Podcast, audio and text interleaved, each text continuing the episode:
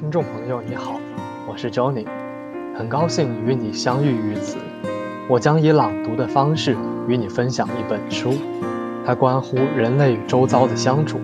它关心这个浮躁的世界需要的设计。这本书是日本设计先驱黑川雅之先生的《设计与死》，让我们一起走进黑川先生的设计人生。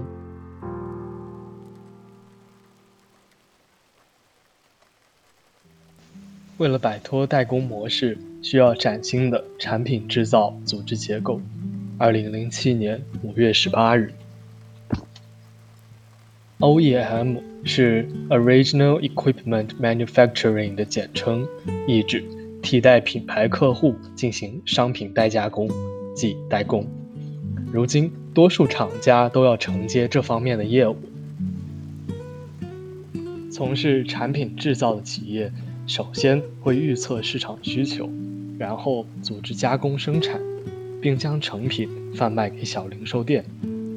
这种以制造为中心的作业模式，会将关注点和资金集中在链条上游的预测与策划环节，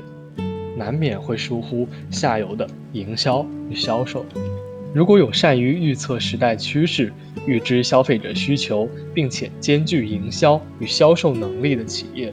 也就是说，如果有能够兼顾上下游所有业务环节的企业出现，那些体制陈旧的厂家就会被剥夺行业主导权。在这个需要更多掌握消费者和媒体信息的时代，单凭制造技术本身，企业是无法生存下去的。兼具策划、营销、销售等多种能力的下游企业，有时也会将制作环节委托给上游的制造类企业，但因后者无法直接与消费者接触，所以往往也不得不依赖于前者的综合能力。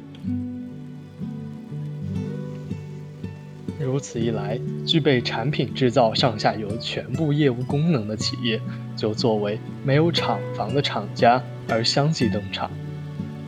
以进口高档家具代理商起家的家居设计公司 Casina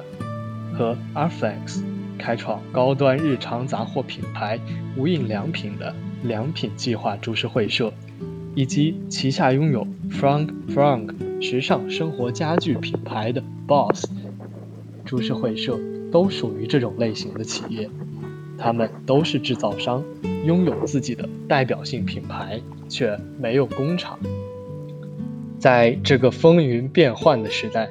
拥有固定商品品牌的同时，还拥有制造设备，从经营策略来看，并不划算。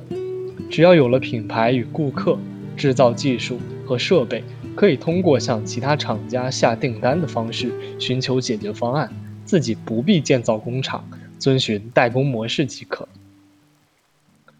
对于品牌公司而言，代工模式就是选择能以低廉的成本制造性能优秀的产品的工厂，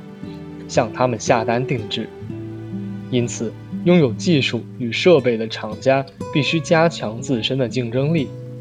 其结果是，那些瞄准了廉价制造的品牌商会有意选择比较控制和压缩人工费的中国企业进行代工合作。这是顺应时代趋势的举措，但如此一来，日本的制造业就会萎缩和衰落，容易陷入价格竞争之中，无力发展技术，并培养将全部精力投注于产品制造本身的专业人才。拥有制造技术的企业主导产品链上下游的时代将告终结，产品链上下游公司主宰技术厂家的时代将来临。这样的时代必然导致以产品为中心的行业精神全面荒废。为了从替代品牌客户进行商品代加工的代工模式中摆脱出来，就必须创立崭新的产品制造组织结构。我想，只有上下游公司和制造企业扩大合作规模这一个解决办法，即硬件企业拥有制造技术和设备的厂家，与软件企业具备策划、宣传和销售能力的公司结成联盟，在各自擅长的环节与技术上各展奇才，协调发展。我创办的公司 K 正是以此为目标的。